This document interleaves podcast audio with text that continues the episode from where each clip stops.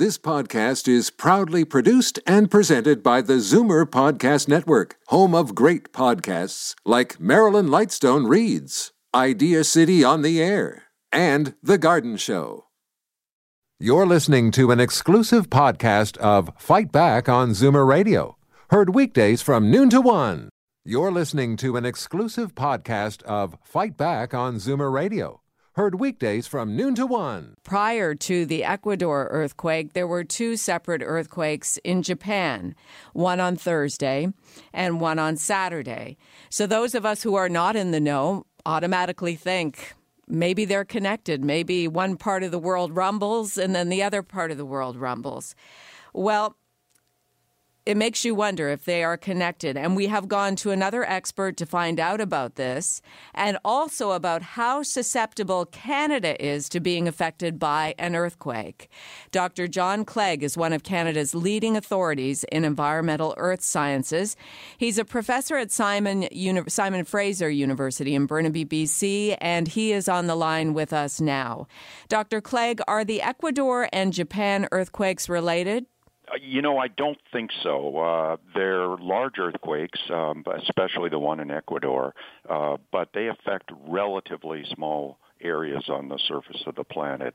And um, Ecuador and Japan are something of the order of 15,000 kilometers apart. They're halfway around the world almost. And uh, uh, I wouldn't expect uh, earthquakes of that size to be related unless they were close to one another, and they are so distant that it's unlikely that there's a link. I'm reading about something called remote triggering. So this kind of thing can happen, but you're suggesting the areas would have to be much closer. Oh yes, exactly, and we do know that uh, within a specific region that one earthquake can trigger another. In fact, that's what aftershocks are really all about um, after both of these earthquakes, uh, we've had a series of uh, damaging aftershocks. As a matter of fact, there was one uh, just today that had a magnitude of five in Ecuador. So, um, on a small scale, uh, in a single region, uh, you do get these links between earthquakes. I guess what these two areas do have in common is that they both belong to this ring of fire, which is where the majority of earthquakes take place. Can you tell us about that? Yes, it's. Uh, it's a zone that extends around the boundary of uh, the Pacific Ocean, um, both the North Pacific and uh, part of the South Pacific, and it is a uh, band where uh, continental plates or plates that form the outer shell of the Earth are colliding with one another. So um, if we look at the entire surface of the Earth, it's a mosaic of uh, fragments, uh, thin, 20, 30, 40 kilometer thick um, fragments of crust that are moving with respect to one another. And this particular zone is uh, a, an area where those collisions are occurring. And it is, uh, the Pacific Ring of Fire is the area where most, not all, but uh, a large majority of earthquakes occur, and also volcanic eruptions too. Tell us or put in perspective for us how strong this earthquake in Ecuador was. It had a magnitude of uh, 7.8, so we get an earthquake of that size roughly once a year, somewhere on Earth, maybe a little more frequently than that. Um, but it is very damaging. It involves a slip of uh, large blocks of the Earth's crust along a fault. In this case, it's what we call a subduction fault um, that uh, break the crust over a distance of about 100 or 200 kilometers uh, and a width of maybe 50 kilometers. So when you shift uh, blocks of the Earth's crust uh, like that, it releases a huge amount of energy. Um, this is a much, much smaller earthquake than the devastating earthquake that hit Japan some years ago, but it certainly is is a big one. It's uh, obvious from the damage that we've seen and also from the loss of life and injury. Mm-hmm. And the Japanese quakes that happened in recent days, those are far less in, in, in terms of their power. Yes, much, much less, but uh, unfortunately, it's still large enough to uh, cause loss of life. It, the reason being is that the Japanese earthquakes occurred very close to populated areas, so um, when you have the energy released from the epicenter, the the source of an earthquake, it uh, doesn't diminish very much by the time it reaches a population center.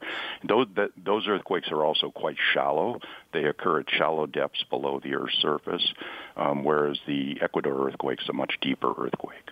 What do experts like yourself, and we're speaking with Dr. John Clague at Simon Fraser University in Burnaby, British Columbia, what do experts like yourself take from the events in Ecuador and even in Japan in recent days? Is there do you use that information now to foretell what might happen in the future?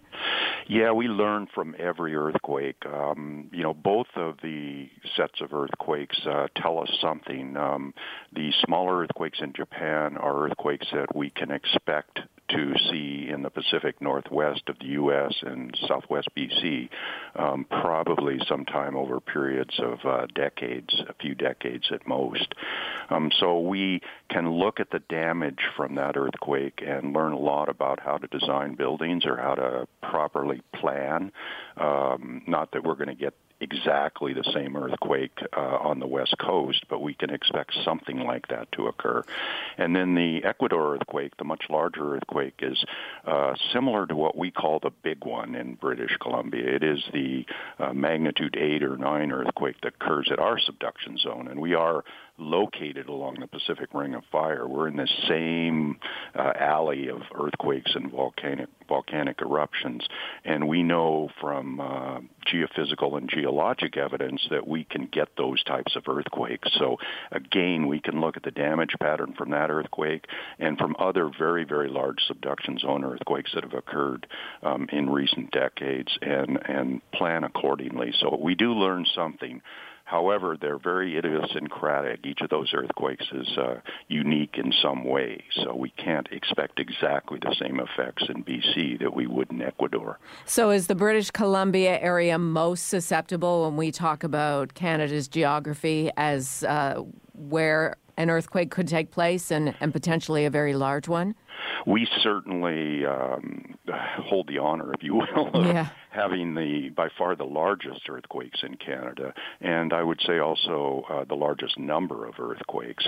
However, there is a zone in central Canada, in uh, particularly in uh, southern Ontario and southern Quebec, extending from uh, Cornwall in Ontario, uh, including Ottawa, uh, Chicoutimi, uh, Montreal. These are places where we could see a damaging earthquake. Um, not huge; it probably would be of the order of magnitude six, but an earthquake of that size is still damaging if the epicenter is close to an urban area.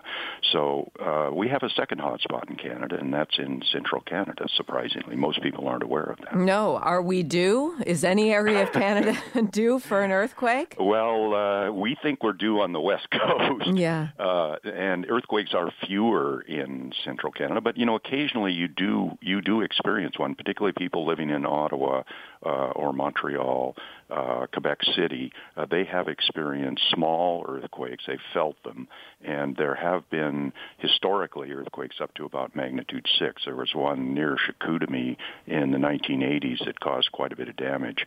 They are uh, rarer, I would say. Uh, one issue is that uh, you know you have an old particularly in places like Ottawa and Montreal, you have old building stock uh, that maybe not as uh, well designed to uh, deal with seismic shaking. So that's a bit of a concern, particularly with brick or masonry buildings that were built a long time ago. Well, we certainly appreciate your expertise on a day like today when we are reacting to an international event in Ecuador. And thank you so much for your time. My pleasure, Jane. You're listening to an exclusive podcast of Fight Back on Zoomer Radio heard weekdays from noon to 1. You're listening to an exclusive podcast of Fight Back on Zoomer Radio, heard weekdays from noon to 1. You're listening to an exclusive podcast of Fight Back on Zoomer Radio, heard weekdays from noon to 1. You're listening to an exclusive podcast of Fight Back on Zoomer Radio Heard weekdays from noon to one. This podcast is proudly produced and presented by the Zoomer Podcast Network, home of great podcasts like Marilyn Lightstone Reads, Idea City on the Air, and The Garden Show.